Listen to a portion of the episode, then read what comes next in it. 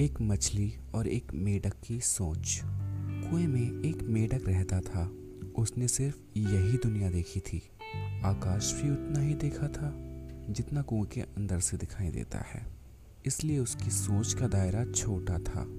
तभी अचानक नीचे पानी के रास्ते से वहाँ समुद्र की एक छोटी सी मछली आ गई। तो उन दोनों की बातचीत हुई।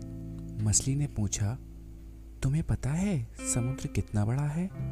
मेढक ने एक छलांग लगाई। बोला, इतना होगा? मछली बोली, नहीं, बहुत बड़ा है।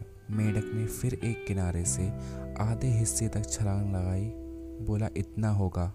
फिर मछली ने कहा, नहीं।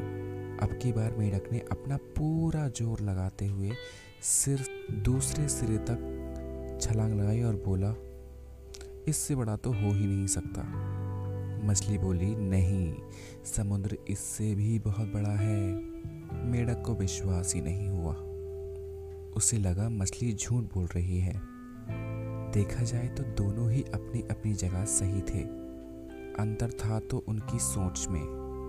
मछली की सोच उसके माहौल के हिसाब से थी और मेढक की सोच भी जिस वातावरण में वो रहता था, ठीक वैसी ही थी। रियल लाइफ में भी तो यही होता है।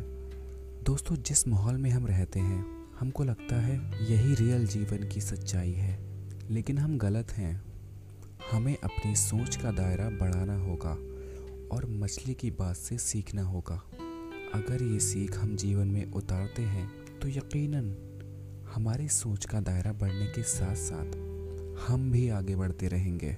दोस्तों, आपको ये स्टोरी कैसी लगी? कमेंट सेक्शन में अपना सजेशन और फीडबैक ज़रूर दें। And please like share and follow me thanks for listening